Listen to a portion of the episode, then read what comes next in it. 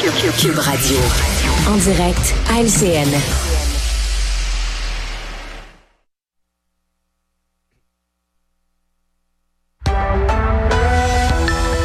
C'est l'heure de notre rendez-vous avec notre collègue Richard Martineau. Salut Richard. Salut, et euh, j'ai une bonne nouvelle et une mauvaise nouvelle pour toi. Alors, euh, commence par la, la bonne. mauvaise. Euh, la bonne. La, bonne nouvelle, c'est que il y a moins de fusillades. À, à Montréal, Fadi Daguerre, le chef de police de la ville de Montréal, avait dit là, on va, on va contrôler Ouais. ça. Puis effectivement, il y a moins de fusillades. La mauvaise nouvelle, c'est qu'effectivement, on se tire pas dessus, on se poignarde. Ben oui. On a changé l'arme, mais t'as vu? deux en trois jours. Écoute, au Ouais. coin de Jeanne-Mance et Maisonneuve, un homme qui est mort, qui a été poignardé en plein quartier des spectacles. Et là, on apprend que c'est au coin de Pile et Sainte-Catherine. Écoute, ça devient, là, OK, oui, on se tire moins dessus, mais les, les- les armes blanches, c'est pas mieux non plus. Sais-tu ce que j'ai dit à mon fils qui a 15 ans, puis qui commence à sortir, puis à aller dans le centre-ville? Si quelqu'un commence à s'obstiner avec toi, fais comme Michael Jackson. Beat it! Beat it. Voilà. Exactement. Beat it. Commence Oh, pas oui. à vouloir gagner avec lui. Tu sais jamais qu'est-ce qu'il y a dans ses poches. Exact. Fait qu'un gars commence à s'énerver. On sait dis, jamais comment ça peut finir. Tout à fait. Je m'excuse, monsieur, puis tu t'en vas. Vraiment, c'est comme ça. exact. Ça devient dangereux. Richard, tu voulais revenir sur euh, le cas de Marc Tanguay. Marc Tanguay, qui est chef intérimaire du Parti libéral, qui a annoncé qu'il se lancerait pas dans la course à la direction, mais tu dis qu'il y a eu une idée géniale pour renforcer le Québec au sein du Canada. Mais j'aime bien ça quand tu dis le cas de Marc Tanguay. Effectivement, c'est un cas. Euh, écoute, un des sports nationaux en politique au Québec, c'est de prédire la mort d'un parti. On aime ça, hein? On avait dit, là, le Ouais. PQ, c'est mort, on a creusé à tombe, on l'a enterré vivant, comme dans la nouvelle d'Edgar Allan Poe. Puis là, finalement, le bras de Paul Saint-Pierre Plamondon est sorti. Puis euh, non, mais ça gigote, là, puis ça marche encore. Même, euh, ça court, le PQ. Là. Euh, tu sais, François Legault qui a peur maintenant, là, puis qui sort quasiment son crucifix puis sa gousse d'ail pour se protéger des vampires souverainistes. Là, on dit, OK, d'abord, ben il y a un trou, on va mettre le PLQ dedans. C'est le PLQ, il est presque mort, pratiquement mort, il pogne pas auprès des francophones, tout ça. Marc Tanguay a eu une, une idée géniale. Il a dit, écoutez bien ça, ça carbure là-dedans au PLQ. Là. Ça fonctionne. Les gens qui disent c'est mort, je m'excuse, mais il y a beaucoup d'idées là-dedans. Ça percole. Il a dit, on va aller chercher de nouveaux pouvoirs à Ottawa. Quelle bonne idée! Personne n'y avait pensé avant. Personne n'avait pensé avant à ça. Où c'est qui était le PQ? Où c'est qui était la CAQ? C'est ça qu'il faut faire. Aller à Ottawa, en apprendre la transcanadienne, toc, toc, toc, on aimerait avoir de nouveaux pouvoirs.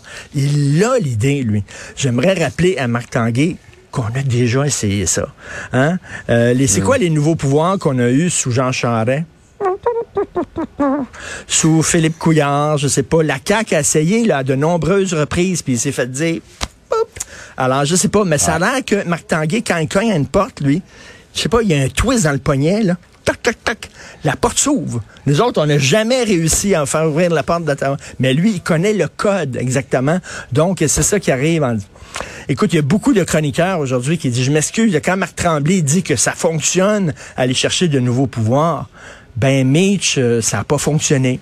Euh, on a Ouais. essayé à de nombreuses reprises, mais bref, il dit que si c'est le Parti libéral le fait, c'est pas la même chose. C'est autrement. Disons Donc, est attendu à Ottawa avec une brique et un fanal, euh, tout parti confondu quand on demande des nouveaux Tout pouvoirs. à fait, tout à fait. Hey Richard, tu voulais nous parler euh, de voyager cet été, euh, de plus en plus difficile, compliqué, désagréable de voyager. Mais là, tu fais pas référence à ce qui se passe dans les aéroports nécessairement, mais dans les avions et à un cas particulièrement, honnêtement, dégoûtant Ben, dans un vol d'Air Canada. Te souviens-tu des vieilles pubs de Paname? Tu sais, Paname, là, des années Trop jeune pour 60. ça. Écoute, là, des vieilles pubs d'avion, puis ils présentaient, là, tu sais, ils, vendaient là, un, un voyage en avion, mon gars, là. C'était comme dans un salon, hein. C'était quatre étoiles, Ouais. c'était comme une chambre d'hôtel, la bonne bouffe, t'avais de la place et tout ça. C'est rendu maintenant, un voyage en avion, c'est prendre le métro à New York.